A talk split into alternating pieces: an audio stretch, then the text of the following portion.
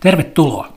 Tässä ohjelmasarjassa kirjailija Jarkko Tontti pohtii vieraidensa kanssa yhteiskuntaa, kirjallisuutta, politiikkaa, taidetta ja filosofiaa. Mukana silloin ja tällöin ripaus runoutta ja juridiikkaa. Ihmisen kautta mennään, yksityisestä yleiseen ja takaisin. Jarkko Tontti podcastin vieraaksi saapui tänään kirjailija ja kirjallisuuden tutkija Markku Eskelinen. Tervetuloa Markku. Kiitos Jarkko. Puhumme tänään tietysti kirjallisuudesta ja sitten ehkä myös niin sanotusta kulttuurista yleensä, mitä se sitten tarkoittaakin. Käsittääkseni Markku on myös kulttuurin tutkija, eli kaikkien alojen asiantuntija. Se no en sano, sano sen, muista kuka sen on liittänyt mun Joku on liittänyt. kuvailuihin, että kulttuurin tutkija. Niin, jotkuthan voisi pitää sanoa melkein loukkauksena, jos on oikea kirjallisuuden tutkija. Aivan niin, mutta todennäköisesti se on se, että tein väitöskirjan sellaiselle laitokselle, missä niin sitten osa tästä toiminnasta on kulttuuritutkimusta. Aivan. Se, se saattaa olla peräisin siitä. En mä pidä itseäni kulttuuritutkijana. No niin, tämä painettakoon mieleen. Mutta siis tästä yksi kulma tulevin keskustelun voisi olla monta Markkua. On kirjailija Markku Eskelinen, kirjallisuuden tutkija Markku Eskelinen, pelitutkija Markku Eskelinen, esseisti ja poleemikko Markku Eskelinen ja ehkä muitakin tänään vielä löytyy. Mutta aivan aluksi, miten Markku Eskelisestä tuli Markku Eskelinen? Mistä kaikki alkoi? Miksi nuori mies tekee sellaisen päätöksen, että lähtee opiskelemaan kirjallisuustiedettä ja koska se muuten oli? Oletko siis kirjallisesta kulttuurikodista, jossa se oli ainoa vaihtoehto? Ei se missään tapauksessa ollut ainoa vaihtoehto. Että hyvin nuoresta saakka mun päämäärä oli elää onnellista ja mielenkiintoista elämää ja minimoida työaika. Mun piti keksiä omasta mielestäni jotain sellaista, minkä mä teen vähän paremmin ja vähän nopeammin kuin jotkut toiset. Taikka sitten, että se ammatti on niin hyvin palkattu, että mun ei tarvitse tehdä koko päiväisiä töitä. Että se, koko ajan se painajani oli se, että kahdeksan tuntia päivässä, viiden, viisi kertaa viikossa. Että se tuntuu, Tässä tuntuu on lukiolainen Markku, siis 80-lukua on. No itse asiassa siis tämä ajatus on, on kansakoulun pihalta keksitty, kun mä tein, tein nopeasti muutamassa minuutissa tämä laskentatehtäviä ja sitten kysyin opettajalta, että mulla ei mitään tekemistä täällä, voiko mennä tuonne pihalle. Sitten siellä oli räntäsadetta ja lätäköitä ja helvetin kylmä.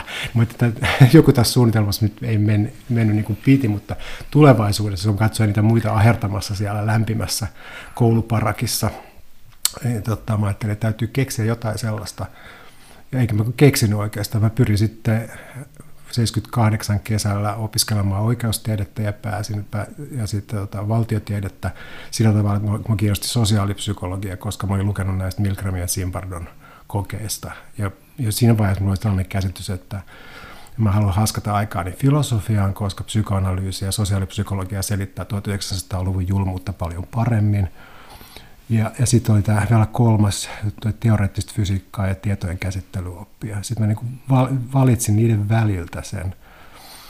Ja sitten seuraavana kesänä suoritin asevelvollisuutta. Halusin mahdollisimman pitkään loman sieltä. Lääketieteen pääsykokeet oli menneet jo, mutta tekniseen korkeakouluun oli kolmipäiväiset Mä sain kolme päivää lomaa ja pääsin sitten lukemaan kaivostekniikkaa ja metallurgiaa. Mut... Meillä on siis kirjallisuustieteilijä, joka ei ole siviilipalveluksen suorittanut. Tähän on varmaan äärimmäisen harvinaista. Silloin ei, oliko sitä edes mahdollisuutta silloin vielä? Oli kai silloin, mutta silloin luultavasti piti perustella vakaumuksensa. Mä olisin tietenkin, jos mä olisin halunnut, mä olisin voinut hyvin perustella, keksiä vakaumuksen. Olen Nietzscheläinen. Vaikka mitä joo, mutta... Ja sitten oikeustiedettä nyt opiskelin sellaisen tota, puolitoista vuotta. Mutta se ei ihmiselle tee hyvää vai? No se ei tehnyt hyvää sen takia, että olisi jonkinlainen ambitio, että minusta tulisi ihmisoikeusjuristi, koska mä olin siis 18-vuotiaana eronnut kirkosta ja liittynyt Amnesty International ja päivittänyt tietoni maailman sen hetkisistä julmuuksista ja kidutuskäytännöistä.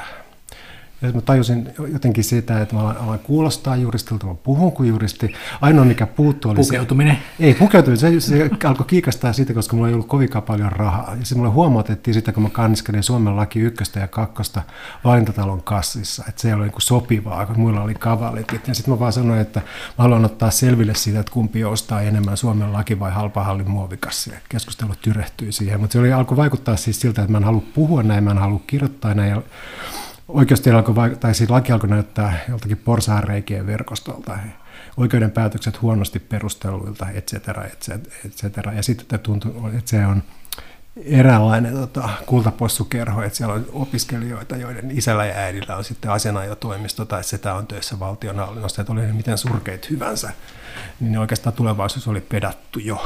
Ja mä ajattelin, mä vaan katkeroidun, jos mä jatkan tätä. Mä pääsin suunnilleen siihen, mitä 60 opintoviikkoa. Mutta jos mä oon vielä vuoden täällä, niin mä oon liian pitkällä. Että tämä on se huonon uhkapellurin syndrooma, että sitten pitää vetää loppuun tämä näin. Ja sittenkö keksit, että kirjallisuus se on niin totta. Niin mä ajattelin, että ehkä mä osaisin sitä vähän paremmin joitakin asioita. Että suuren vaikutuksen se teki 70-luvun puolivälissä, kun Haavikko, Haavikot julkaistiin nämä runot ja runoelmat. Ja mä luin sen ja sitten sen aforismi kokoelman puhua vastata opettaa. Ja mä sitten teini-ikäisenä, että eihän tämmöisen pysty, että ei ikinä runoutta eikä mitään aforismeja. Sitten mä luin suomalaista proosaa ja se tuntui niin helvetin huonolta, että eikä olisi mahdollisuus niin kuin pärjätä tässä lajissa. Ja, ja sitten mä tutustuin tuohon myöhempään dekonstruktiofilosofiaan Jari Kauppiseen, joka kävi samaa koulua Ahaa, vuotta, vuotta Jarin, en tiennyt, tätä yhteyttä en tiennyt. Muistan Jarin hyvin. Ja mehän tehtiin sitten tätä joukkohauta nimestä Pienlehteä. No niin. Se mä luin, luin jonakin Tapani-päivänä sitten tota, Amnestin kidutusraporttia ja sitten meidän kaveri soitti, että se oli just lukenut jostakin Melody Makerista tai New Musical Expressista, että on semmoinen bändi kuin Sex Pistols, näissä näitä fansineita, tarvitaan vain nimi. No sitten jotenkin se joukkohauta tuli sitten aika nopeasti. Tässä mielessä tämä mun oma 70-luku ei millään tavalla muistuta näiden taistolaiskäännynnäisten vuosia. Mulla on sellainen, sellainen teoria, että mä olen syntynyt vuonna 1959, että oikeastaan kaikki kiihkoilijat siinä meidän isossa koulussa, niin ne oli syntynyt 58 tai aikaisemmin. Ne oli tohkeissaan kouluneuvostovaaleista niin, niin, silloinhan oli se kouluihin asti politisoituminen ilmeisesti kouluneuvostot, mutta sä vältit sitten tämän hulluuden. Vältin, koska mulla sinänsä mulla kodin kautta aika hyvät tiedot tästä, näistä totalitaristisista järjestelmistä, että puhuttiin Solzhenitsin, että Varulam Salamo, missä mä kuulin eka kertaa Fajot joskus 70-luvulla. Että ei ollut mitään illuusiota siitä, että ihana turvallinen venäläinen sielu, johon voi nojata päätymättä joukkohautaan. Niin, tota, ja kyllä se muistaa sellaisia ehkä sosiaalipsykologisesti mielenkiintoisia tilanteita. Vankileirien saariston ensimmäinen osa, nämä kolme ekaa osaa, siis yhtenä niteenä julkaistiin, niin kaiken maailman nuorisojärjestöt oli niin kuin Itä-Helsinkiin myöten. Ja ne niin boikotoida kirjakauppoja, painostaa kirjakauppoja siitä. Että Hyvänen aika, tästä mä nyt kuullut. Se, se, oli siis se sulaa hulluutta. Se oli jotakin ihan täysjärkisiä, omasta mielestäni täysjärkisiä kavereita. Ja nekin meni jotenkin mukaan siihen. Mä että mikä teit vaivaa? Mutta ei. Siis että kirjallisuus herättää tällaisia tunteita. Voisi siis ajatella, että niin jotain tunteita herättää, niin Joo. sekin on hyvä. Tämä on paras mahdollinen myyntipuhe melkein, että joku haluaa kieltää sen. Joo. Mutta kai siinä oli jotakin aitoa pelkoa siis, että tämä vaurioittaa Suomen suhteita. Niin, se on yksi teoria taistelaisuudessa, että kaikki pelkäs niin, joku tietty porukka pelkäs niin paljon, että täydellinen alistuminen on ainoa vaihtoehto. Niin, mutta oikeastaan samaistuu hyökkääjään, niin. siis, se on klassinen psykoanalyyttinen mekanismi. Todellakin. Vähän niin kuin Kubrickin tätä, mikä, se Malcolm McDowell-hahmo, joka, joka katsoo ra, raakuuksia ja samaistuu raakuuksien tekijöihin, eikä tunne mitään empatiaa uhreja kohtaan. Sisäistäminen, näin. Niin. Näin sanoisi mun psykoanalyytikkoni ehkä. Mutta sitten tullaan 80-luvulla ja Markku on yliopistolla ja sitten Suomenkin kirjallisuusmaailmaan, ainakin yliopistolle alkaa luikerella poststrukturalismia. Ja... Ei se mihinkään se aluksi luikerellut. Se, sekin, että miten me sit Kauppisen kanssa, kun aloitettiin, me kokeiltiin sitä, että mentiin suoraan sitten ekana vuonna syventäviin opintoihin ja napattiin sitten erinomaiset tiedot niistä. Tämä tasohan on aika surkeata, mutta se oli siis yksi muistaakseni joku vanha Parnasson päätoimittaja Aato Sojala, joka oli silloin jonkinlaisella rappiolla, mutta se, tota, se mainitsi, siis se puhui niin strukturalismista ja semiotiikasta, jotka silloin oli niitä niin kuin yleisen kirjallisuuden tulossa olevia juttuja. Siis Suomessa oli jo strukturalismia, mutta ei vielä. Ei, oli siis, sitä, sitä, sitä opetettiin. Se oli mm. lähinnä niin siis se, semmoista että syventävissä opin, opintovaiheessa ja aika, aika niukasti.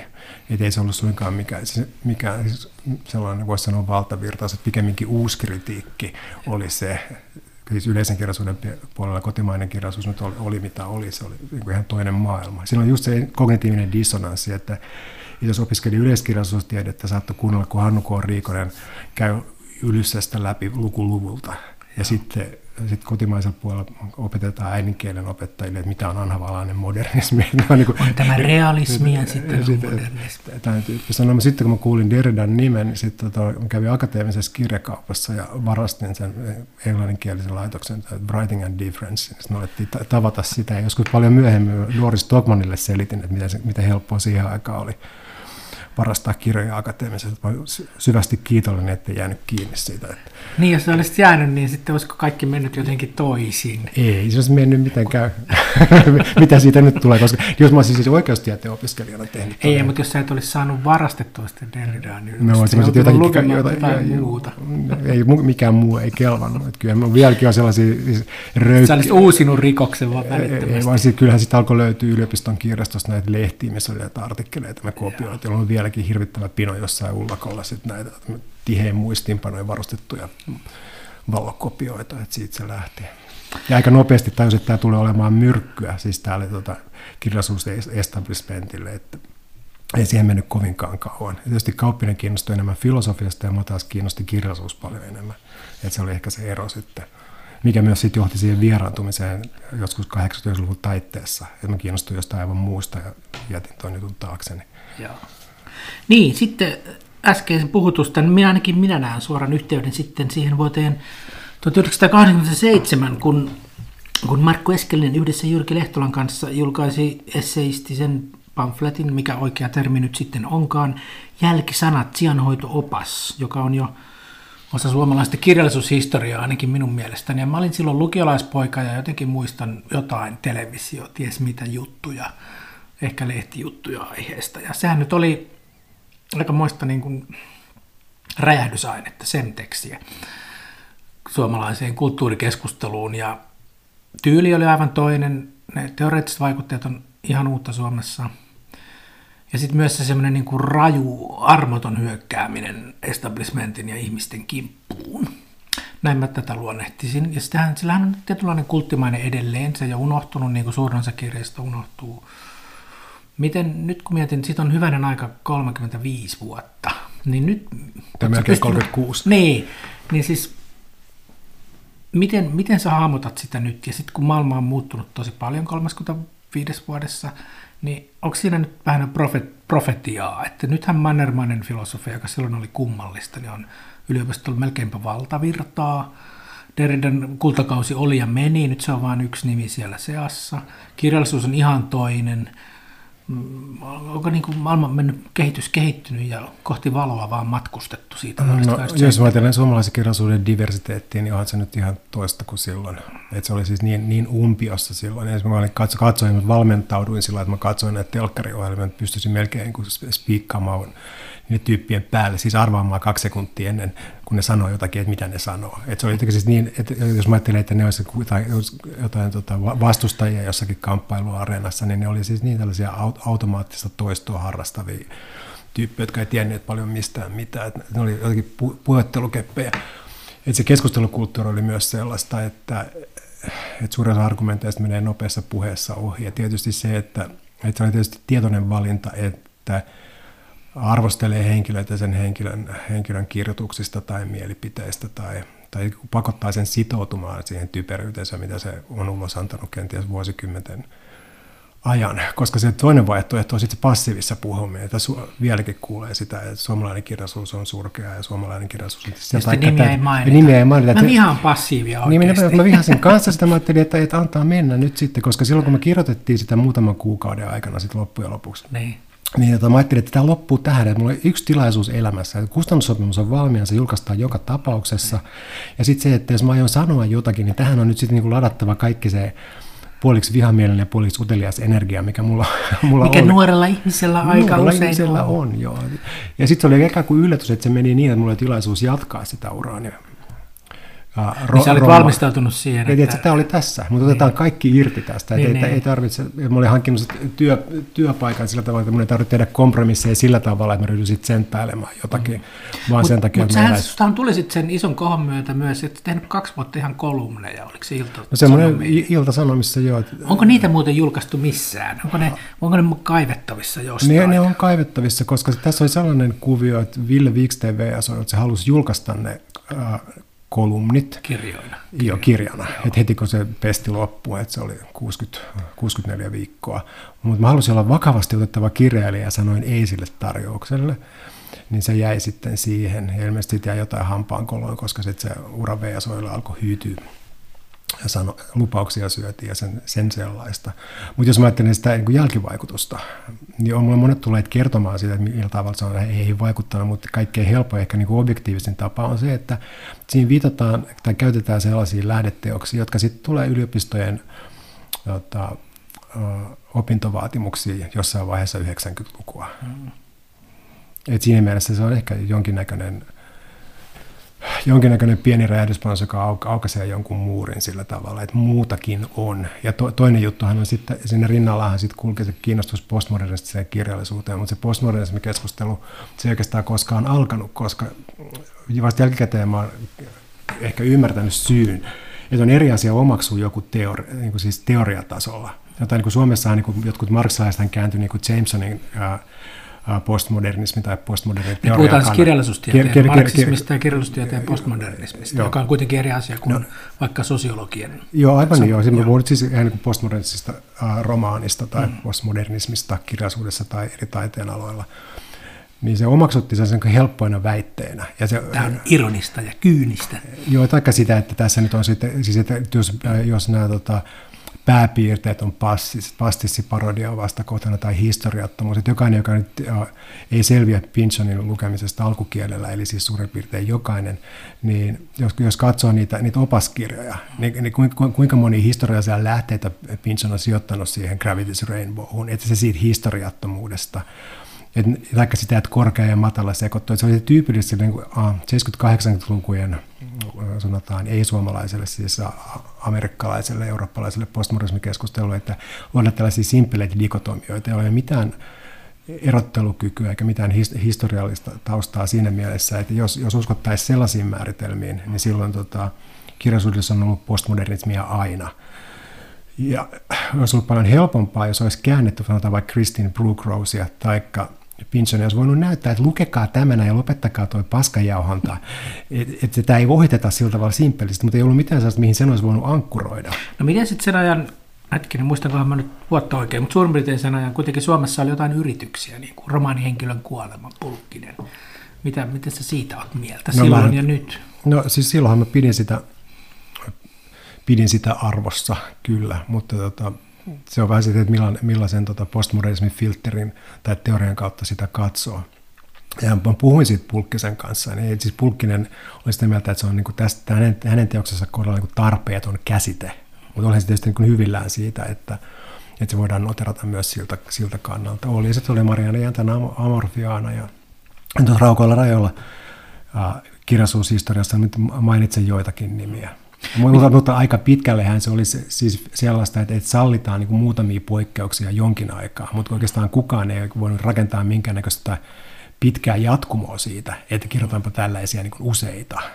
Niin, tässä menee usein, sit kun, sitten kun yliopistolta termi valuu kolumnistien rykäyksiin, niin sitten kaikki on jo yleensä menetettyä. Että se niin kuin älykäs keskustelu, mitä ehkä oli, postmodernismi, puhumattakaan mitä oli strukturalismi ja jälkistrukturalismi ja niin edelleen, niin nehän aika äkkiä sitten, kun ne termit liudentuu Joo, niin ne menettää sen käyttöarvonsa täysin. Ja sitten varsinkin kun ne sosiologisoituu, niin ruvetaan selittää niin kuin arkielämän ilmiöitä. Et olihan siinä jotain kiinnostavaa aikanaan siinä sosiologisessakin postmodernismissa, kun oli keskuksettomuus niin. arkkitehtuurissa ja mun omassa pohdinnassani, että supersankarisarjakuvat on postmodernismin Joo. ydin. Joo, siis sitä löytyy kaikkia. Ei, ihan, ihan kaikkea löytyy. Antiikin mytologiat on mätettynä sinne Joo, avaruusseikkailujen sekaan. Ja siinä vaiheessa mä olisin pelastautunut jo tähän niin ohjelmointipuoleen. Niin, mennään sinne kohta, mutta vielä tuosta, kun mainitsit näitä siis oikeita postmodernistisia romaaneja, joita ennen kaikkea tehtiin tietysti Suomen ulkopuolella, Yhdysvalloissa varsinkin. Miten sun oma romaanituotanto, koska siis jälkisanot esseekokoelman jälkeen tuli sitten non-stop romaani. Kai romaani, onko se nyt oikea sana? Mutta on se, on, koska se. yksi, yksi valitettava seikka on, että yhä edelleen kuulee täysin sivistymättömiä ja suppeita käsityksiä siitä, mitä romaani on. Että jos yrittää lukea jotain globaalia romaanihistoriaa, niin kyllä huomaa, että, että romaani on sangen joustava. Ihan siinä, missä runouskin. Mutta siis on helppo tietysti aina sanoa, että tämä on joku antiromaani tai tällaista ei ole ennen tehty tai no jotain ei. muuta huuhaata. Nämä on kulunut puhki jo kauan sitten. Niin. Mä nyt tässä hipelöin sormissani kuulijoille no. tätä non-stop synoptista marginaalia. Mua kiinnostaa lähinnä se, että täällä on siis selittävänä lauseena sitten trilogian muiden osien synoptinen marginaali. Minkälaisen vastaanoton tämä sai? Oliko he hiljainen, mikä on se pahin, vai runtaus, mikä on sattuu, mutta voisi lopulta olla hyvä asia? Muistatko siis, siis, Tästä on myös 30 vuotta. No nyt siis ka- ka- sillä tavalla kaksijakonen, että no Helsingin Sanomat ja Parnassa tietysti niin kuin yritti niitata sen, mutta sitten myös jossakin uudessa, uh, uudessa Suomessa – Esa Saarinen kehusta sitten maasta taivaan. Se oli hyvin jakautunut. Niin, vaikka muistaakseni te tölvitte vähän essukkaakin siinä. Joo, mutta Esalla, Esa suhtautuu näihin niin kuin, Yrittää halata. Ra- rakentavalla tavalla. Ei mä usko, että se haluaa halata opposition, mutta siis, että se sinänsä niin älykkäänä ihmisenä pystyy ottamaan vastaan kritiikkiä. Mm. Mä, siis ollaan, ollaan keskustelussa sen kanssa kasvukkaan, eikä sitten koskaan tullut mitään sellaista – kalamalikki, siis jotakin sitten kuin henkilökohtaista riitaa. Niin olihan hän kuitenkin, mitä mä muistan, hyvin myönteinen voima suomalaiskulttuurissa no. verrattuna siihen, mitä se nyt oli 89-luvullakin vielä. Siis tämä on nyt kuitenkin jotain avautumisen yritystä. No, no. Mitäs sitten, sitten näiden jälkeen, romaanin jälkeen sä suuntauduit sitten sinne yliopistolle tutkijaksi, ihan siis kirjallisuusteoriaa käsittääkseni. Ja missä vaiheessa sitten kiinnostit peleistä. Digitaalisuus oli se iso juttu jo 80-luvulla, ja sitten se alkoi luikella se, se, se, se, se oli siis olevinaan, joskus, siis mun viimeinen lause niin viimeisessä kolumnissa, niin siinä mainitaan se Nelsonin Xanadu-systeemi, jota silloin sitten, tota, siis vuonna, vuonna 89 syyskuussa. Ja mulla oli, mä olin sopinut sitten Wiksteinin kanssa VSOYlle, että, että sen trilogian kolmas osa on niin tällainen ohjelmoitu juttu, joka perustuu siihen siis niin kuin, uh, toisin kuin hypertekstifiktiot, jossa teksti on staattista, että se on vain niin kuin labyrintti, jossa sitten kuljetaan turhautumiseen asti. Että siinä olisi ollut siis niin kuin ajallisia muutoksia ja ajastuksia. Niin, puhutaanko nyt tästä interfaceista, joka sitten kuitenkin ilmestyi joskus 90-luvulla, ja se, oli, trilogian se, oli, se, se oli 97 joo. Ja, sit... ja liittyykö se sitten jo tutkimukseen, kirjallisuuden Ei, koska mä, mä kävelin yliopistolta ulos joskus 85. Aha, mä olin sitä mieltä, että, että, että tämä on ihan toivotonta. Siis ei niin, että, siis, että siinä olisi ollut, olisi ollut mitään erityistä hankaluutta te- tehdä jotenkin gradua valmiiksi tai muuta, mutta en mä tiedä, ei sillä yhtään mitään. Että mä kuitenkaan työllistyn ja sitten seuraava joku professorikierros menee strukturalisteille niin kuin meneekin. Että et en mä voi odottaa jossain tota, nurkassa 15 vuotta tai jotain. Sitä yliopistoelämä on. No, joo, mutta musta ehkä ei, ei vielä niin nuorena se olisi ollut siihen. Ja hyvä, että ei ollutkaan. Mutta sitten oli sellainen kuin pitkä tauko, että mä sitten seuraava, seuraava kirja Semtex tuli – niin. tuli tota Tammelta vuonna 90. Ja sitten mä yritin saada Olli Arrakoskeen, eli sitä Tammen toimitusjohtajaa tajumaan, että mä haluaisin tehdä tällaisen. Mä tiedän, miten, mitä tehdä, että täytyy vaan löytyä joka tyyppi, tyyppi niin kuin Tammen kautta, jonka kanssa sen voisi tehdä. Niin mulla on vieläkin niitä kirjeitä sitten, että tämä ei ole kirja, tällainen ei ole kirjallisuutta. No niin.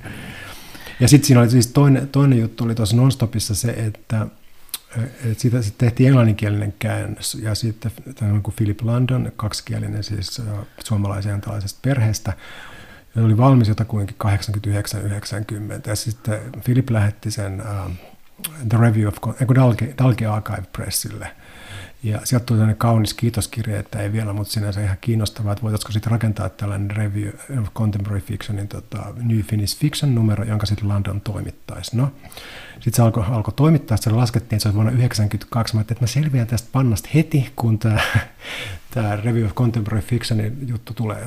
Ja tota, no, sitten suomalaiset suhmureet, eli, eli FILI, eli suomalaisen kirjallisuuden edistämiskeskus, niin ne halusi heivata mut pois siitä. Sitten ne, mä olin suositellut siihen mukaan Hans Selo ja Mariana Jäntti. Nekin olisi pitänyt heittää pois. Ja sitten me huomattiin Filipille, että Suomi on kolmikielinen maa, että pitäisi sitten saada myös saame, saamelaiskirjailijoita. Ja sitten Filip otti yhteyttä Nils Aslak Valkeapäähän ja Kirsti Paltta, mutta sekään ei. Sitten käynyt. Ja tämä oli just siis se, se kertomus siitä, siitä järjestelmästä, että täältä, täältä saadaan siis tu, viedä ulkomaille vaan sitä, mikä on niin virallisen vientilisenssin kautta, jossa päät, päättää joku... Bilateraalikauppaa. Joo, just, just tämän tyyppistä. Ja, si, ja sen seurauksena se siirrettiin ensi vuoteen 1994, ja sitten edelleen ei tullut rahoitusta, ja edelleen niin nitistiin sitä, että olevan väärät ihmiset edistämästä, suomalaisia, edistämässä suomalaista kulttuuria, kirjasta kulttuuria ulkomailla, ja sitten tuli loppujen lopuksi vuonna 1996 ja no, sitten mä sain näytekappaleen ja mä törmäsin jossakin, jota, muista jossain juhlatilaisuudessa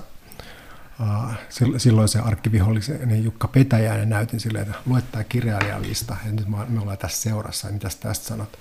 No sitten tota, tarjous oli se, että kirjoita Hesariin joku sellainen iso juttu ja sitten ne julkaisee sen. No, mä ajattelin, että mä kirjoitan nyt jotain näistä ohjelmoiduista fiktioista tai digitaalisesta kirjallisuudesta. No sitten uh, mulle kerrottiin jälkikäteen, että se seisoi siellä niin puoli vuotta. Mä kesäkuussa sain sen valmiiksi sen jutun ja sitten sit kysyttiin joltakin asiantuntijoilta, että mikä tässä niin on, olisi virheellistä tai jotenkin paikkansa pitämätöntä. Sitten se julkaistiin joulukuussa, sitten, seuraava, sitten tammikuussa mä kävelin tuonne VSOYhyn, Touko Siltala luo ja selitin, mitä mä haluan tehdä. Mä kävelin sieltä ulos sitten kustannussopimuksen kanssa, käytiin neljä kuukautta se essekokoelman kirjoittamiseen ja sitten siinä kylkeäisenä VSO jeesas vähän sitä sen interface-fiktion toteuttamisessa. Siitä se lähti sitten. Eli sitten tuli niinku esseekokoelma digitaalisesta kirjallisuudesta ja sen niinku kaunokirjallisena lisäkkeenä interface. Joo. Romaani taas jälleen on ilmeisesti oikea sana, vaikka, vaikka sitten ilmeisesti, oliko ensimmäisiä jo Suomessa, että osa, osa oli siellä Interwebsissä, joka silloin mönki kaikkien elämään. Eli oli paperiversio ja sitten nettiversio. Joo, sellaista oli ja olihan sitten sit Tampereella, oli, muista mikä se oli se laitos, joka nyt sitten tutki tota mediaa ja pelejä, niin niillä oli tällainen joku hypertekstilaboratorio, vissiin, mm. olisiko se ollut 90-luvun alussa. Niinpä olikin. Et, et siellä tehtiin näitä tota, muuta, se opiske, opiskelijat teki sitten ohje, ohjatusti joitakin, joitakin teoksia. Mikä oli silloin semmoisen, niin kuin, niin kuin, minkälaisia reaktioita se herätti? Tuliko siitä keskustelua? Ollaan nyt niin 90-luvulla, ihmiset vielä oikein, suurin osa ei ole netissä. Tietokoneet on tosi niin kuin pienen nörttipoikien juttu. Ja eikä varsinkaan humanisteja ja kirjailijoita kiinnosta yhtään, inhoavat. ATKta. Niin herättikö se minkälaista keskustelua? Mä en muista oikeastaan. Ei mä oikeastaan muista. Että oli ihan selvää, että jos otti, ottaa seuraavan askeleen, niin pitää sitten vaihtaa maisemaa. Et sit, kun tuli 97 98 mä olin sitten ACM Hypertext-konferenssissa puhumassa sitten kolmen hengen paneelissa, paneelissa hypertekstifiktion tai ylipäänsä niin digitaalisen kirjallisuuden tulevaisuudesta. Ja sitten alkoi se, se konferenssi, konferenssikierre niin sanotusti. Ja silloin kun sinusta myös tuli ikään kuin pelitutkija, niin ei, ei, eri asia kuin kirjallisuuden ei, ei, se, se lähtee oikeastaan siitä, että koska siis tässä maassahan se olisi ollut täysin sellaista niin kuriositeettien kirjoittamista tai niiden yritystä tehdä ne jotenkin ymmärrettäväksi. Ja minua motivoi lähinnä se, että mä olin käynyt läpi näitä, näitä tota, amerikkalaisia kirjoja, niin sanotaan Landon ja Walterin näitä hypertekstijuttuja, jotka sitten siis oikeastaan on täysin kaksi tyyppiä, jotka ovat pedagogisesti ehkä päteviä, mutta ei ole mitään käsitystä kirjallisuusteoriasta. Että nehän löysisi tietysti rihmastot hypertekstistä. Jos katsoo jonkun Deleuzein määritelmän tota, rihmastosta, niin hypertekstit, yksikään hyperteksti ja toistaiseksi täyttänyt sitä, sitä määritelmää. Että niitä oli sitten helppo, helppo naureskella kumoon. Ja sitten tuli tämä, norjalaisen Espen Orsetin cybertext, joka, joka siis lisäsi siihen sen sen tota, toiminnallisen ulottuvuuden, että ei ole mitään suuria tällaisia niin kuin dikotomisia jakoja kirjallisuusmedioiden välillä. Ja siinä sitten tota, esiteltiin näitä, näitä erilaisia tota, genrejä, niin kuin Made ja tekstiseikkailupelejä, hypertekstifiktioita. Oikeastaan siitä ei puuttumaan aika pitkälle sitten jonkin tyyppinen ohjelmoitu runous, vaikka on sitä hyvä pätkä tuosta John Calein Book Unboundista. Mutta mulla oli jotain lisättävää siihen, ja se lähti siitä, että siitä, siitä puuttui sen niin ajan käsittely. Että se, ensimmäisissä papereissa, että lähdin sitten helpommasta päästä, eli miten sitä kerrontateoriaa voi, voi tota laajentaa. Sitten mä vaan semmoisessa niin uh, vartin esityksessä niin listasin tai päädyin sieltä niin 30 000 30 miljoonaa tapaa, jota ei voi toteuttaa paperilla. Ja siitä se sitten oikeasti alkoi. Ja sitten tuli tämä tällainen niin kuin, sanotaanko Skandinavia vastaan Yhdysvallat vääntö näissä Digital Arts ystävällishenkinen enimmäkseen. Ja näytti siltä, että se tilanne ei etene mihinkään, että amerikkalaiset pitää siitä näistä hypertekstihöpinöistään kiinni, vaikka meillä on parempi ja selitysvoimaisempi teoria, joka on kehittyy Euroopassa. Ja silloin oli vielä sitä, että joku ranskalaisilla ja saksalaisilla ja katalaaneilla ja portugalilaisilla ja brasilialaisilla ja kaikilla oli vähän niin kuin omat traditionsa. Mutta kuitenkin kaikki esimerkit tuli aina tästä tota, amerikka- amerikkalaisesta kirjallisuudesta. Et, sen takia me olettiin sitten tuon Raine Koskeman kanssa toimittaa semmoista Cybertext Yearbooks-sarjaa, joka nyt on sitten et siinä sitten kartoitettiin niin muitakin, muitakin esimerkkejä ja niin poispäin. Mutta se näytti fiktiotutkijan tai tutkijan kannalta jotenkin pysähtyneeltä se, että mitään ei tapahdu. Ja ollaan niin tukevasti marginaalissa. Että se on niin ikään kuin, jos kokeellinen kirjallisuus on, on marginaalissa, niin se niin. marginaalin sisällä on vielä pienempi marginaali. Ja, ja sitten joku valopää, siis Espen Orset ja Susanna Toska keksi sitten jossakin tällaisessa bileissä noin vuonna 2000, siis bileissä mä tarkoitan konferenssi-illan viettoa samassa kerroksessa atlantalaisessa hotellissa, niin tota, että mitäs jos tutkittaisiin pelejä? Niin. Jatketaanko samaa brändätään se pelitutkimukseksi, niinkö? Ei, Vai vaan, ryhdytään ihan tutkimaan että mainstream-peli? Eli joo, siis ka- kaikkea pelaamista, siis peliä, niin kuin, formaalisia mekanismeja, sosiaalisia mekanismeja, vaikka mitä. Ja, ja nimenomaan sit sitä, että vapautetaan se pelikeskustelu siitä lätinästä, että pelit on vahingollisia ja, tai että ne, ne aiheuttaa väkivaltaa, siis se, se hysteria sen ympärillä, ja sitten se, että vapautetaan pelit myös siitä, siitä älyttömästä lässytyksestä, että ne on jonkinnäköisiä vuoro, vuorovaikutteisen kerronnan tota, alalajeja, vaikka peleillä nyt on hyvin, hyvin pitkä kulttuurihistoria, josta nämä amerikkalaiset ei oikein halunneet kuullakaan. Ja sitten sen seurauksena sitten pistettiin 2001 pystyyn sellainen lehti kuin Game Studies, International Journal of Game Research. Et päästäkseni siihen yhdeksi, yhdeksi kolmesta toimittajasta, mä piti tehdä graduni pikavauhtia, mulla oli 72 tuntia työaikaa. Ja graduun, niin sitten mulla oli niin maisterin paperit, oli kerrankin niin moti, motivaatio. Käytännöllinen, käytännöllinen insentiivi. Joo, tämmöisiä, tämmöisiä juttuja. Ja, ja sitten näitä ensimmäisiä papereita, pääsin sellaiseen omaan utopiaani sillä, että sitä, niitä ensimmäisiä papereita toista on siteerattu, siis vertaisarvioitu paperi on siteerattu vähän yli tuhat kertaa ja toista melkein 500 kertaa. Ja nyt ollaan siis 2000-luvun alussa vai? Kaksi, vuodesta 2001. Niin, ja kun nyt mietin niin kuin tietokonepelaamista, joka kun itse sitä aloittelin 80-luvulla Commodore VIC 20 no. tietokoneella, niin, niin sehän oli hassunkurista nörttipoikien juttua – ja nyt tuossa jonkun uutisen luin, että oliko se nyt jo peliteollisuuden kaupallinen volyymi kuinka moni, viisi kertaa niin kuin se nyt oli Hollywoodin verrattuna. Että se on nyt sitä valtavirtaa, jota tekevät kaikki, myös naiset toisin kuin ennen. Tai na- naisia on enemmän, on näitä niin skandaaleita, Gamergatea ja vaikka, mm. vaikka mitä. Siellä on, että siellä on edelleen se, se kova, kova nörtti ydin kaikessa miso, misogyynisyydessä. Niin, mutta siis se ei ollut missään nimessä sitä vielä 2000-luvun alusta, puhumattakaan siitä 80-luvusta, kun minä aloin joo, pelata. Ei, ei, se kun nyt, nyt se on niin kuin kaikki pelaa ja hyvin harva, ei enää puhuta siitä, että se on haittanut elokuvateollisuuden, että niin kirjallisuus nyt on täysin merkityksetöntä kulttuurisesti pelaamiseen verrattuna. Että mikä sun niin kuin analyysi, kun sä oot nähnyt sen siirtymän on, että miten meidän pitäisi sitä hahmottaa? Tarvitaan, onko, onko edelleen syytä panikoida, niin kuin yleensä aina kulttuurihysteria tulee jostain, nuoriso menee pilalle. Mäkin muistan noin väkivalta pohdinnat, joka tietysti aina välillä tulee. Videoelokuvatkin piti aiheuttaa joukkomurhia. Kyllä, kyllä. Ja siis Stanley Milgram teki kokeen siitä, siis, että se, siis, siis siitä, miten televisio esimerkiksi voisi aiheuttaa väkivaltaisuutta, niin siis että jotakin, jotakin suosittua draamasarjaa, niin sitten esitettiin eri yleisölle samaan aikaan eri, eri, eri, erityyppisiä jaksoja, ja sitten jossakin oli tällaisia varkauteen ja ryöstöön houkuttelevia elementtejä, sitten katsottiin, että kohderyhmä teki, niin se oli se, mutta nykyisin siis pystytään aika paljon, paljon tarkemmin seuraamaan sitä, mitä pelaajat tekee, myös niin kuin pelaajien tunnereaktioita ja, niin, ja, ja ihon lämpötilaa, siis siitä, niin. että jos niin kuin avaa sen netti, nettikameran, niin sitten pystytään, pystytään lukemaan yhtä sun toista toista ihmisen. Eikö, eikö juuri tuota pitäisi tutkia? Jos laitan tässä paholaisen asianajan hatun päähän, mikä mulle varatuomarina sopii aina hyvin, niin meillä on niin yliopisto tuottaa jatkuvasti kirjallisuuden tutkimusta, mikä oli niin kuin vallitseva kulttuurimuoto joskus sata vuotta no. sitten. Niin eikö nyt niin kuin ne kirjallisuuden laitokset pitäisi kaikki lakkauttaa ja muodostaa pelitutkimuksen no te, no laitoksia mä... kaikkialle, koska sillä ymmärrettäisiin, mitä ihmisten niin, mielessä kyllä, liikkuu. No en tiedä siis, onko se mikään kristallipallo yhtään mihinkään, mutta... Ainakin se, dataa saa helpommin kuin lukijatutkimuksista. No kyllä, se riippuu vähän siitä, että mitä luetaan. Että jos niin aletaan katsoa, että miten ihmiset käyttävät äänikirjoja, niin kyllä sitä dataa, dataa saisi kaivettua aika, aika lailla. paljon näy missään. Ei sitä kustantajilla on kyllä. Niin, kustantajilla on kyllä. Mutta ja silloin 2000-luvun alussahan oli se, että mehän tehtiin se tällaisena niin kuin avoimena, niin kuin open access-juttuna 2001. Ja vastattiin sitten itse siitä että ylläpidosta ja muuta. Ja siis se suosio oli aivan käsittämätöntä. Ja sitten siinä samana vuonna 2001 oli sitten syksyllä, siis me lakostiin, tai siis tota, ensimmäinen numero tuli muistaakseni kesä- tai heinäkuussa 2001.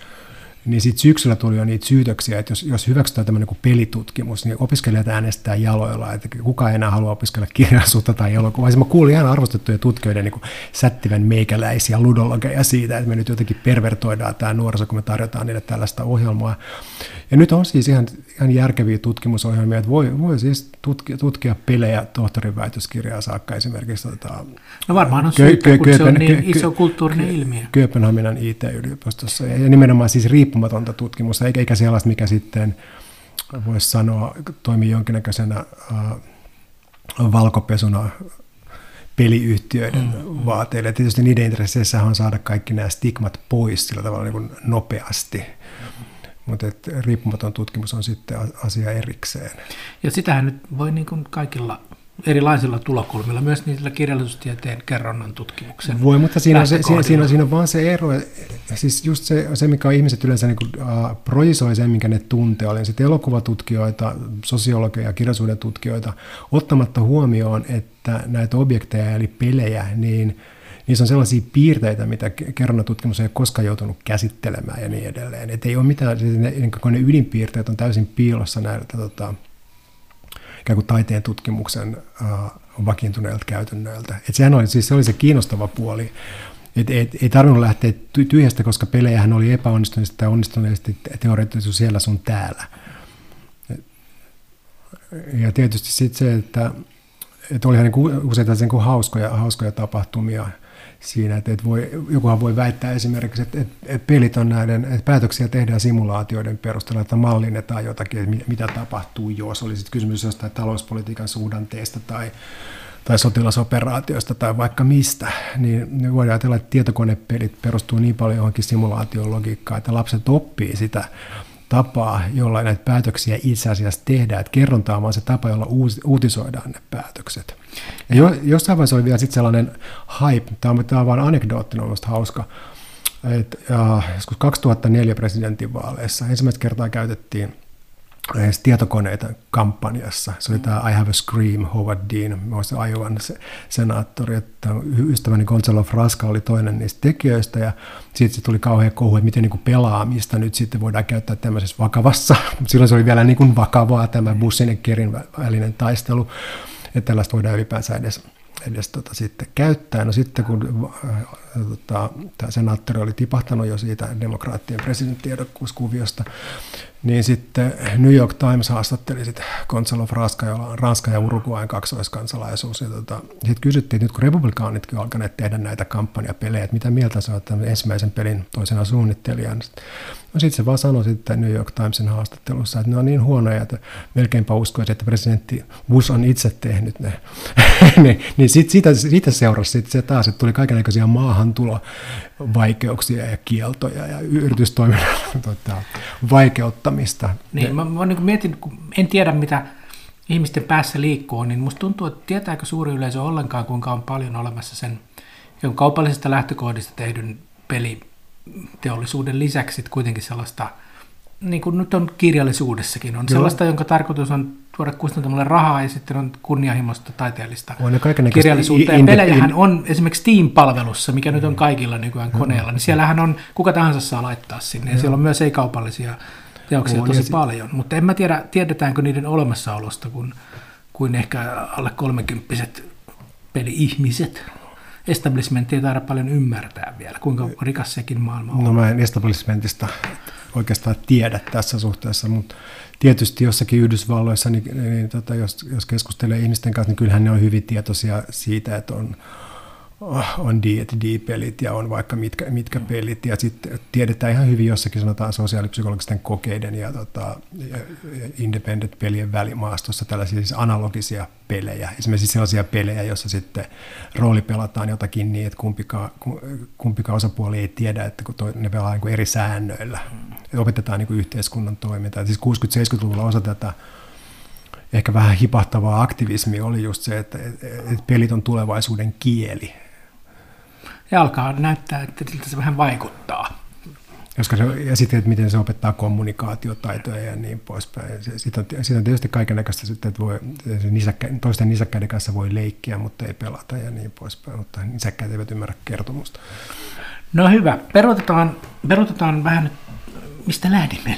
Kirjallisuuteen. Eikö me kuitenkin, niin. otetaan, kaivetaan sieltä nyt se kirjailija Markku Eskelinen ja sitten toisaalta myös kirjallisuuden tutkija Markku Eskelinen, kohta kaksi. Herätti aika äh, kiihkeääkin keskustelua Suomessa muutama vuosi sitten. Markku Eskelinen päätti kirjoittaa suomalaisen kirjallisuuden historian uusiksi, ja suomalaisuus tässä vähän oli eri asia kuin aikaisemmin. Eli raukoilla rajoilla, josta kimmastuttiin ja ihastuttiin. Mitäs nyt siitä on jo... No Tuntuu, että ihan vuotta. vähän aikaahan sittenhän se tuli, ja keski-ikäiselle se tarkoittaa, että on melkein kymmenen vuotta sitten. Eli mitä sä tuolla yritit sanoa? Ja onnistuko se? On, Menikö se läpi? No se riippuu siitä, että keneltä kysytään tietysti. Mutta se oli kuitenkin uudenlainen hahmotus suomalaisen kirjallisuuden historiasta. Joo. Ja nyt ei, suomalaisuus ei tässä tarkoita valtiota, vaan kieltä. Niin. Se tarkoittaa kieltä ja sehän mahdollistaa sen, että kysymys ei ole jostakin valtion rakennelmasta, että se on sinänsä kuin poikkikansallista. Että mä käsittelen tuossa siis Neuvostokarjalassa ja Yhdysvalloissa julkaistua suomenkielistä kirjallisuutta. Ja Mutta ei ruotsinkielistä Suomessa julkaistua tai saamen tai nykyään ei, arabiaksikin julkaistaan. Siis ennen kuin mä aloin muuttaa väitöskirjasuunnitelmaani niin peleistä takaisin elektroniseen kirjallisuuteen, niin siinä välissä mulla oli sellainen suunnitelma, johon mä hain rahaa joskus 2004-2005. Se on semmoinen iso suunnitelma, jossa olisi ollut sitten myös niin ruotsinkielinen, ruotsinkielisen kirjallisuuden historia. Ja mulla on varmaan joku sellainen sadan sivun pätkä 1800-luvun ruotsalaisista romaaneista. Sehän pitää julkaista ei, jossain. Ei, todellakaan ei, ei pidä. Se on, se on varmaan työ, työläitä. Ilta-Sanomien 80-luvun kolumnien Joo, Ehkä täytyy, täytyy pistää harkintaa. Tapauskertomus. No mutta sitten sanon nyt tämän, mikä on muutaman vuoden minua vaivannut syvästi, kun nyt olen kuitenkin itse runoilija, niin mikä on nyt peruste jättää se runous tuosta pois? Se on Onko se vaan, että tähän on paksu kirja, että ei voi mahtua samaan? Kaupungilla huhutaan, että Markus saisi vähän runouden vihaajan vikaa.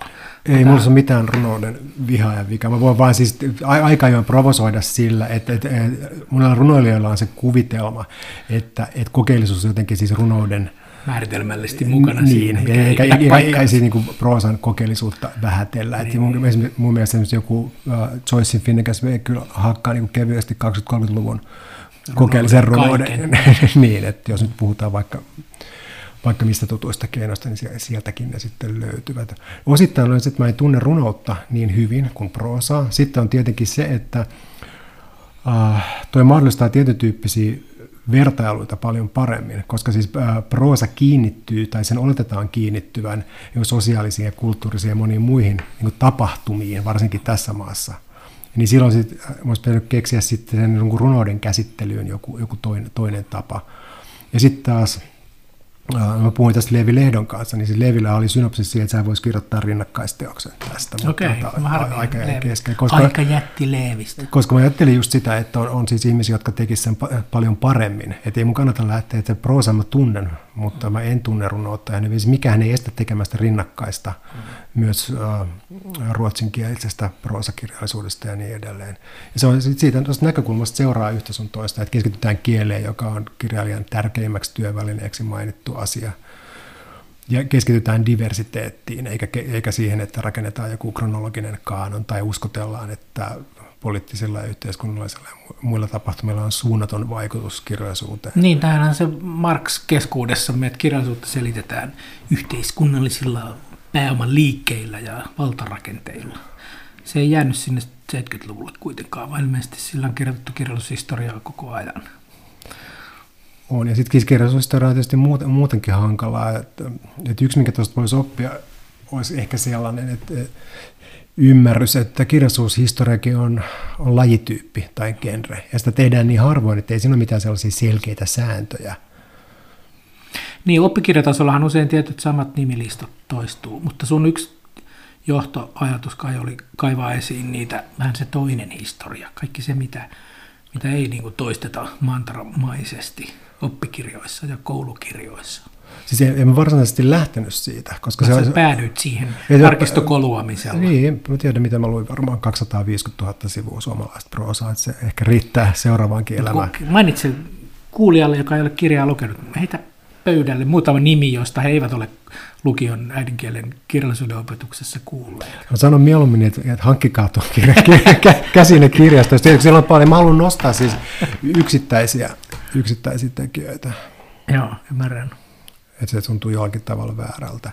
Mutta paljonhan on sitä, että yksi tuohon kirjaan liittyvä seikka on tiettyjen vinoutumien korjaaminen. Siis eikä toi pääse tietenkään siinä maaliin, koska se vääristymä on niin massiivinen. Siis toisin sanoen se, että kun päätettiin jonkinnäköisenä kansallisena kompromissina toisen maailmansodan jälkeen, että meilläkin pitää olla modernismia. Ja sitten kuitenkin se vanha, vanha eliitti piti kynsin hampain Koskeniemestä alkaen kiinni asemistaan ja mulla kaikkia yri, yrityksiä.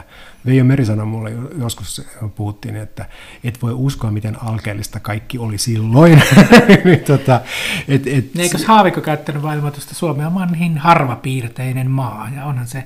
On, on, on. Siinä, mutta tietysti meillä on, meillä on pieni, pieni kielialue, ja sitten se, että meillä on pitkään oltu materiaalisesti kö, siis köyhä, köyhä kansakunta, eikä käy sitä ylijäämää, joka on riittänyt kulttuurin saralla käytettäväksi.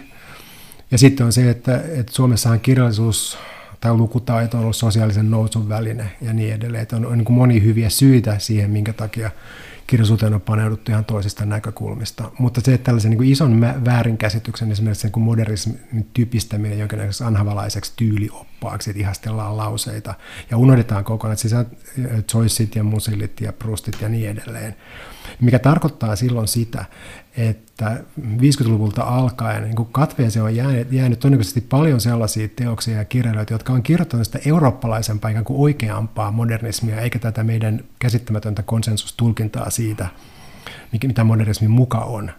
Niin pitäisi ottaa, tehdä jonkinnäköinen rehabilitaatio suhteessa niihin teoksiin, jotka on jääneet katveeseen, ja sitten taas riistää se tietty arvostus niiltä, jotka on niin väärin perusteen pistetty siihen modernismisäkkiin ja myyty eteenpäin. Mutta se on suunnattoman iso työ, jos se siis systemaattisesti lähtisi niin penkomaan. penkomaan tuota. Ja onko ikään kulttuurisesti isommalla pensselillä, jos maalataan mitään tehtävissä, kun tästä maasta muokattiin kirjallisesti tietynlainen, niin tässä sitä nyt ollaan, ja muutos on ollut muutos No, mutta, muutos on ollut pa- mutta muutos on ollut parempaan päin. Niin, siis viimeiset 20 vuotta niin, ainakin, niin, hyvin erilaista. Mutta se Suomi, missä sinä ja minä niin nuoruutemme elettiin, niin se oli hyvin kummallinen maa, enemmänkin sellainen Bulgaaria kuin, kuin euro, länsi-eurooppalainen maa. Sanoisin. Jossakin Hesarin haastattelussa siterataisi jotain, että Markku Eskelinen elää kirjallisuuden Itä-Saksassa. se ehkä kertoo niistä fiiliksistä, että että jotenkin on toivotonta. Ja, ja siis omalta kannalta niin se on niin erittäin hyvä veto siirtyä sitten 2000, noin vuoden 2098 paikkeilla tutkimukseen ja kirjoittaa englanninkielisiä artikkeleita ja väitöskirjoja ja konferenssialustuksia ja muuta. Et siellä tuli nähneeksi monta asiaa, siis sekä, sekä elektronisen kirjallisuuden puolelta että sitten pelitutkimuksen puolelta. Ja oli hauska olla niin vapaa matkustajana siellä, koska mä en halunnut mitään, mitään virkaa mistään. Se oli vain mielenkiintoista. Kuvittelee opettaa opiskelijoita aamusta iltaan ja hallinnoimaan. Ei, mä, mä, oon nähnyt, mä oon nähnyt niin monta surullista tarinaa, että tuntuu siltä, että ihmiset on parhaimmillaan väitöskirjaa tehdessä, varsinkin siis Skandinaviassa, koska esimerkiksi Norjassa se, mitä tohtori-opiskelijat saa kolme neljän vuoden ajan, niin ylittää kirkkaasti suomalaisen professorin keskimääräisen vuosipalkan. No, Norja on tietysti Norja. Norja, no, mutta mm. Tanska on melkein yhtä hyvä tässä suhteessa, niin ihmisillä oli paljon ideoita, mutta sitten kun esimerkiksi pelitutkimusta aletaan sitten juntata tähän akateemiseen kuvioon uudeksi oppiaineeksi, helvetillistä tota, vastarintaa kohdaten, niin kyllä se kuluttaa ihmisiä sillä tavalla, että se, siis, äh, totta kai se on hatunnoston arvoinen, helvetinmoinen duuni, äh, toteuttaa joku tällainen monitieteellinen pelitutkimusohjelma ja saada se hyväksytyksi, saada se tota, saada sen rahoituksen piiriin ja saada sen eurooppalaisen huippututkimusyksikön rahoituksella, niin kuin IT-yliopiston jotkut tutkijat on saaneet jo. Niin, tota... Eikö se kuitenkin käytännössä isot tämmöiset muutokset edellytä yleensä sukupolven ihmisten vaihtumista? Että ihmisethän eivät, parhaimmatkaan meistä eivät usein muuta mieltään, mutta sitten tulee eläkeikä ja uudet ihmiset yliopistolle, jotka ehkä eivät sitten kauhistu, että nuorissa pelaakin tietokonepelejä eikä enää lue niin paljon. Että ehkä sitten Markku Eskelinen tässä on ollut vähän niin kuin liian, liian avantgarde ja liian etujoukoissa niin 80-luvulla kuin 2000-luvun alussakin. Onko tämä nyt ihan... No se Miten mieltä saat tällaisesta tulkinnasta? Mä ajattelin, että se on mulle itselleni hyödyllistä. Vähän samalla tavalla kuin 80-luvulla Derdan lukeminen opetti lukemaan ja kirjoittamaan. Siis mm. tarkasti niin kuin, näkemään tekstin sisäisiä aporioita ja ristiriitaisuuksia kehittelemään. Että sehän sopii yhtä hyvin kuin lukemiseen tai, tai, tai kirjan, kokeellisen kirjan kirjoittamiseen se oppi. Ja tässä oli vähän sama, että äh, että jos mä ajattelen kirjailijana ja kirjallisuuden tutkijana, niin niiden välillä on jonkinnäköinen luuppi, että kirjailijana voi testata tai tehdä sellaisia asioita, mitä kirjallisuuden teoria ei vielä näytä tuntevan. Ja sitten taas niiden esimerkkejä avulla voi muokata perustellusti kirjallisuusteoriaa. Mutta siis peleissä mun kohdallahan se on se, että osasin tehdä pelitutkimusta johonkin rajaan saakka. Mutta sitten taas se, että ei minusta ole pelisuunnittelijan vikaa sinänsä mitenkään, että se, siinä se jää niin kuin jotenkin kellumaan siihen, siihen tutkimukseen, jota monet muut tekee tietysti niin kuin paremmin ja intohimoisemmin mutta kuitenkin, että oli se, se seuraus, että äh, mä aloin sitten katsoa myös niin proseduraalisuutta toisella tavalla. Että okei, meillä on niin sääntöpohjasta kirjallisuutta. Se tarkoittaa sitä, että ulipo tai proseduraalisuuden kirjallisuuden perinne olisi jotenkin sillä tavalla pelejä. Että se on taas se, että se, se metafora tulee sieltä niin helposti. Että on niissä vähän niin kuin pelimäisyyksiä. Joo, tuo, tuo, tuo, tuo pelimäisyys on just se sellainen, Äh, slippery slope siinä mm. mielessä, että se, että se viettää just siihen kohtaan, missä sanat ei enää tarkoita mitään.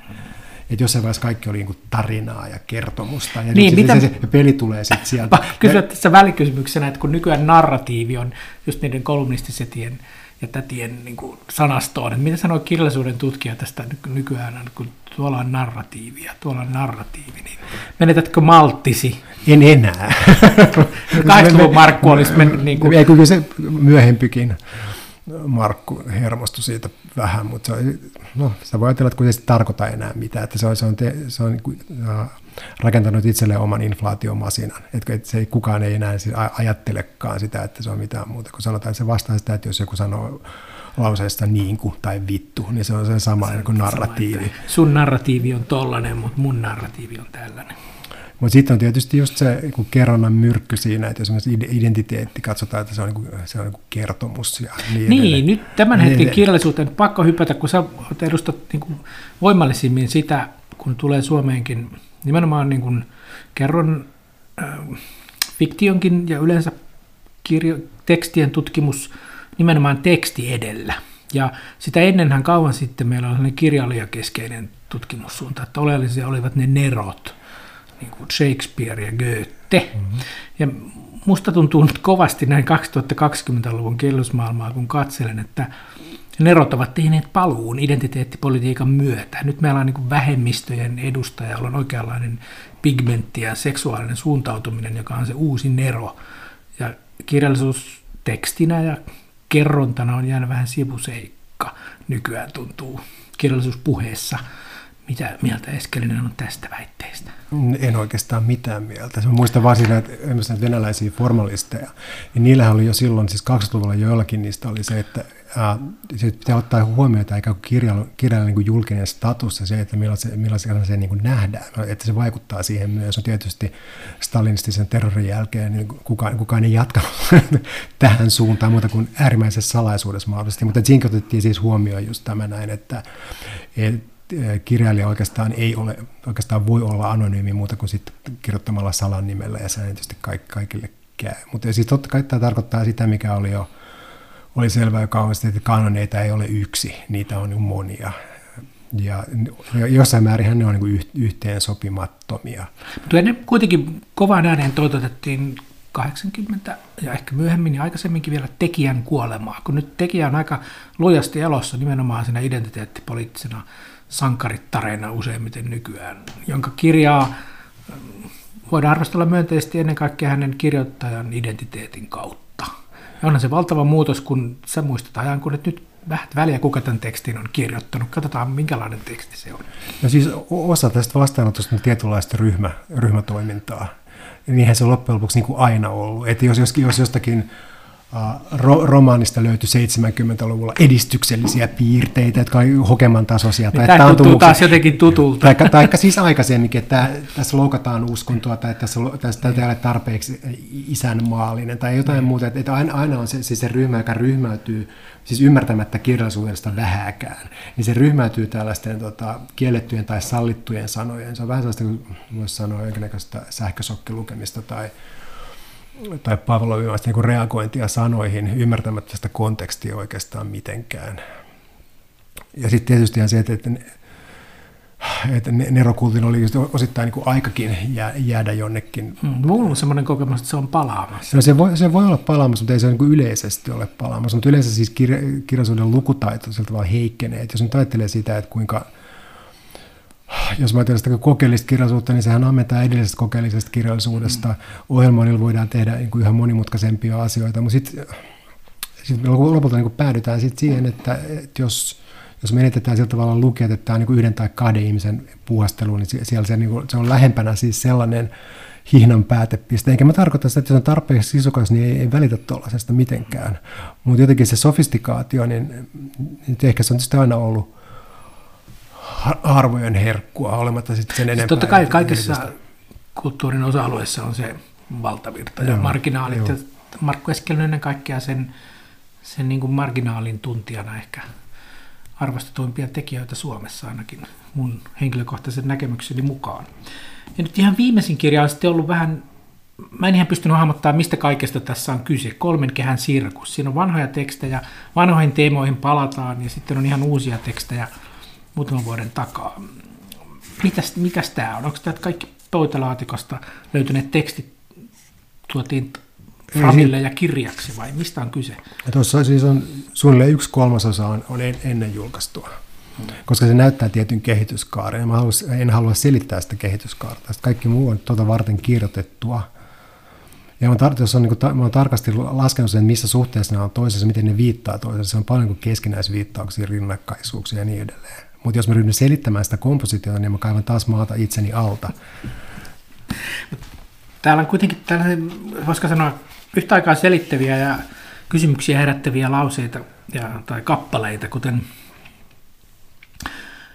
Cybertext Poetics oli tarkoitettu hyvästeikseni kirjallisuusteorialle, raukoilla rajoilla kirjallisuushistorialle, ihmiskokeita fiktion kirjoittamiselle, suokuokka- ja diversiteettitoimitustyölle, mutta toisin kävi. Ei liene yllätys, että olen viimeiset pari vuotta luonnehtinut ystävilleni kolmen kehän sirkusta jäähyväisiksi kirjallisuusesseille niin jääväistä käy jo kohta vähin, että onko mitään enää tulossa uutta. on, joo. Pelitut, jääväistä pelitutkimukselle. No siis tuota kirjaa, kirjaa tehdessäni, että mä katsoin, mitä mä voin tehdä sen jälkeen, niin on 40 eri teosideaa, mikä on absurdia. Mä oon nyt 63. Jos mä nyt, yksi niin, vuodessa. Yksi vuodessa semmoinen 100, 103 vuotiaana. Ei mahdotonta, mutta tilastollisesti epätodennäköistä. Niin, niinpä niin. Jos mä ajattelin, että voisi olla hyvällä annalla semmoinen kymmenen hyvää vuotta, niin se pitää niin kuin rankasti karsia. Et mä oon pelannut nyt vuoden sellaista jotenkin mustapekka-peliä. Et nyt mä oon sanonut johonkin sellaiseen niin priorisoituun järjestykseen, että tätä nyt ja sitten tämä ja niin edelleen. Joo. Onko näistä tämän kolmen kehän sirkuksen monista teemoista yksi oli vähän, että palataan niihin niin 80-luvun vääntöihin myös, kuten yliopistopolitiikkaa, mikä on hirveän kiinnostavaa ainakin yliopistoihmisille, ja, ja monia sellaisia, miten se nyt sanoisi, tai haluatko sanoa viimeisen sanan? Ei vaan mä palaan joihinkin asioihin, koska sitten jossakin toisissa esseissä niitä käsitellään suoraan niitä nimeämättä. Että siinä risteilee nämä eri historiat, mitkä ei ole millään tavalla lineaarisia tai kronologisia. Ja sitten jotkut väärinkäsitykset toistuu, toistuu ja toistuu. Ja sitten osahan siinä on se, että sanoin tämän jo vuonna 1999. Siinä on se niin ripaus sitten tietysti sitäkin. Vaikka mä en kauheasti tykkää sitä I told you so touhusta, mutta... Tota... Mutta kyllähän se, se tosiaan yksi innoitus kirjoittaa yleensä mitään on se, että raivastuu ihmisten hölmöydelle. Joo. Sen, sen mä tunnistan itsestäni ehkä, voisiko sanoa eskelisminä. Tämä on siis termi, jonka olen myös käytettävän suomalaisessa kirjoittamisessa. Onneksi en ole kuullut tätä tätä ennen. Niin, miten, no se varmaan jäi sieltä, kehä alkaa täyttyä, mistä aloitettiin sijanhoito-oppaasta, niin mä huomasin, että sen on VSO julkaissut, eikö ole? Joo. Tuossa viimeisin uutinen, minkä näin kustantamaan VSOista oli, että siellä on otettu käyttöön sensitiivisyyslukijat. Joo. Niin mitä luulet, jos joku nyt tarjoaisi tuollaista niin räjähdysmäistä teosta kuin kuin sijanhoito-opas oli kustantamolla, jossa sensitiivityyslukija voi kyttäillä, ettei vaan tule paha mieli lukijalle, niin onko, onko olisiko tuollaisella kirjalla mahdollisuutta enää päätyä isomman kustantamon kautta maailmalle? No olisi mun käsittääkseni, koska mä oon ymmärtänyt niin, että, että kokemuslukija on samalla tavalla kirjailijan valittavissa. Siis kirjailijat on aina joissakin tapauksissa sit kyselleet asiantuntijalta, että ehkä niin Kiinan historiasta ei kannata kirjoittaa fiktiota, jos haluaa ankkuroida sen johonkin kiinalaiseen tai Kiinan historiaan, niin sitten kannattaa kysyä asiantuntijoita. Kirjailijat on, te- kirjailijat on tehneet tämän, että mä huvittaisin kokemuslukemisessa se, että kirjailija, jokainen kirjailija on oma niin kuin, kokemusasiantuntijansa. Ja kuinka monta kokemusasiantuntijaa me tarvitaan loppujen lopuksi, että pitääkö niitä olla sitten joka, tota, kuinka monta, että jos Suomessa on niin kuin klassisesti tota, syrjitty saamelaisia ja romaneita, niin lista syrjityistä ihmisryhmistä on loputon. on tehokas taktiikka. Ja, ja, ja, sitten, ja sitten taas, että kuka, kuka niitä sitten edustaa ja millä kompetenssilla. Hmm. Tai siis jos, jos niin kuin anti on se, että kumitetaan ikään kuin kiellettyjä tai epäsopivia sanoja pois, varsinkin sellaiset teokset, jotka on jo julkaistu, niin se, se on niin kuin historian väärentämistä, koska kirjallisuuteen, varsinkin proosakirjallisuuteen, tarttuu kirjailija huomaamattakin se, se, sellaista, mikä, mikä tekee siitä sit mielenkiintoisella tavalla eh, on aikakautensa kuvan, myös. kuvan tai peilin, ainakin näyttää jotakin sidoksia. Niin jos, jos tämä nyt sitten uh, kumitetaan näkymättömiä, mutta se loukkaa kirjailijan moraalisia oikeuksia. No, kun sua, mua loukkaa kyllä se ajatus sensitiivisuus lukijastakin, että jos no, joku en... haluaa jostakin asiasta tehdä ehkä vähän loukkaavankin tekstin, niin eikö se olisi kirjailijuuden ydin? No se Pitäisi olla se, että sitten tulee vastinetta ja palautetta ja maailma menee eteenpäin. Niin, mutta... se menee just sen, sen palautteen kautta. Eihän kenenkään tarvitse lukea teoksia, joista ei pidä. Hmm. Enkä mä tarkoita sitä, että pitäisi pitäisi julkaista avoimia antisemiittisiä tai rasistisia Niin, se on teoksia. eri asia, ja niitähän löytyy historiasta. Niin ja löytyy. No, selinejä käännetään, vaikka se on, tietysti hmm. ne ei ole niitä pahimpia pamfletteja suomennettu eikä ole mitään aihetta. Mä vaan niin uskon, että ikävät asiat maailmasta katoaa sillä, että niitä ei, poistetaan ne teksteistä. No, se on jonkinnäköistä sijaistoimintaa, että koska ei, että kirjallisuus on niin tur, turvallinen leikkikenttä jonkin tyyppiselle, tota, voisi sanoa, oma hyväiselle oikeassa olemiselle. Niin mikä siinä? Siis niin, niin kauan kuin se, se ei muutu pakolliseksi, niin yksi lysti. Nythän meillä ei ole mitään, niin kuin oikeastaan kukaan ei ole kertonut, että olen joutunut tota, kokemuslukijan sensuroitu. Ja tästähän siis niin someaikanahan saa vaikka minkä, minkä näköisiä kiistejä. En mä ole sillä tavalla huolissani, siis niin kauan kuin kustantamot nyt ymmärtää sen, mikä ne on tähänkin saakka kustantamisesta ja julkaisemisesta ymmärtänyt. Hmm. Mutta on siis, siis mua enemmän niin kuin häiritsee just tämä näiden äh, ikään kuin kauan sitten historiassa, historia, äh, kirjallisuushistoriassa maatuneiden teosten uudelleen käsittely. Se, sehän antaa sen kuvan, että ei mitään rasismia ollut, eikä ollut mitään keskitysleirejä, mm. eikä ollut mitään, että kaikilla oli ollut kivaa jo niin kuin viimeiset 1500 vuotta sitten Rooman häviämisen. Niin, oikeasti...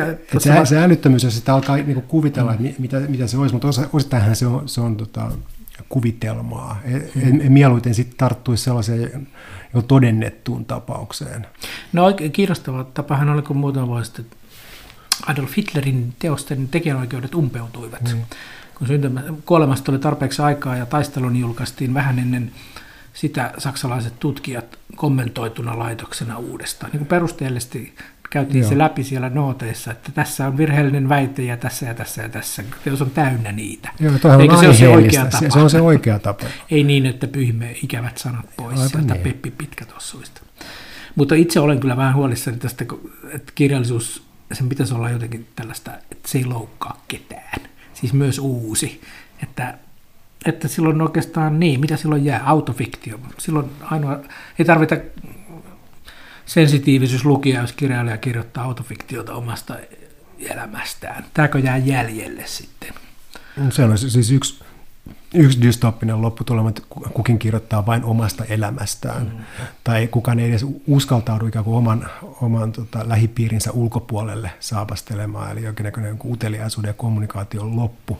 Se olisi yksi tällainen dystopia, mutta mä en ole sillä tavalla tuosta ainakaan toistaiseksi huolissani. Et enemmän huolestuttaa nämä sitten niin tieteellisiin artikkeleihin – liimatut tai sitten niin kuin statuks, tai siis tämä niin ikään kuin tutkijalla on tietty positio. Että, niin, miten sä suhtaudut siihen? Tämäkin on keskustelu, että tutkimuksienkin on alkanut tulla ikään kuin poliittista ohja- ohjaamista. Mun vaikutelmani ainakin entisenä yliopistotutkijana on, että ei olisi tullut aikanaan kuuloonkaan. Eikö niin? Ja mä toivoisin, että ei tulisikaan. Siis, että jos, jos on tieteellisesti jotain pielessä, niin se pitäisi osoittaa sen sen alan välineistöllä, mikä siinä sitten mättää. Eikä ad hominemilla, että Eikä, koska, ko, tolla, niin. koska, koska, koska johtaa just siihen, että tiettyjä tutkimuksia sit sivuutetaan. Ja kun ennalta tiedettäisiin, tietysti voi ajatella, että joidenkin kohdalla saattaa hyvinkin ennalta tietää, jos on lukenut aikaisemmin sitä henkilöä, mutta, mutta silti, että et kun lähdetään niin siis romuttamaan jotain sen tieteeseen hyvästä syystä, syystä liitettyjä ominaisuuksia, et tiede ei ole niin mikään henkilökohtainen projekti tai identiteetti. Tai sen ei ja, pitäisi olla, vaikka niin, se valitettavasti tietysti... Jossain mielessä tietysti on, mutta se... Olemme se, kovasti että, vajavaisia. Että tuollainen tota, ennakkovaroitusten laatiminen sitten...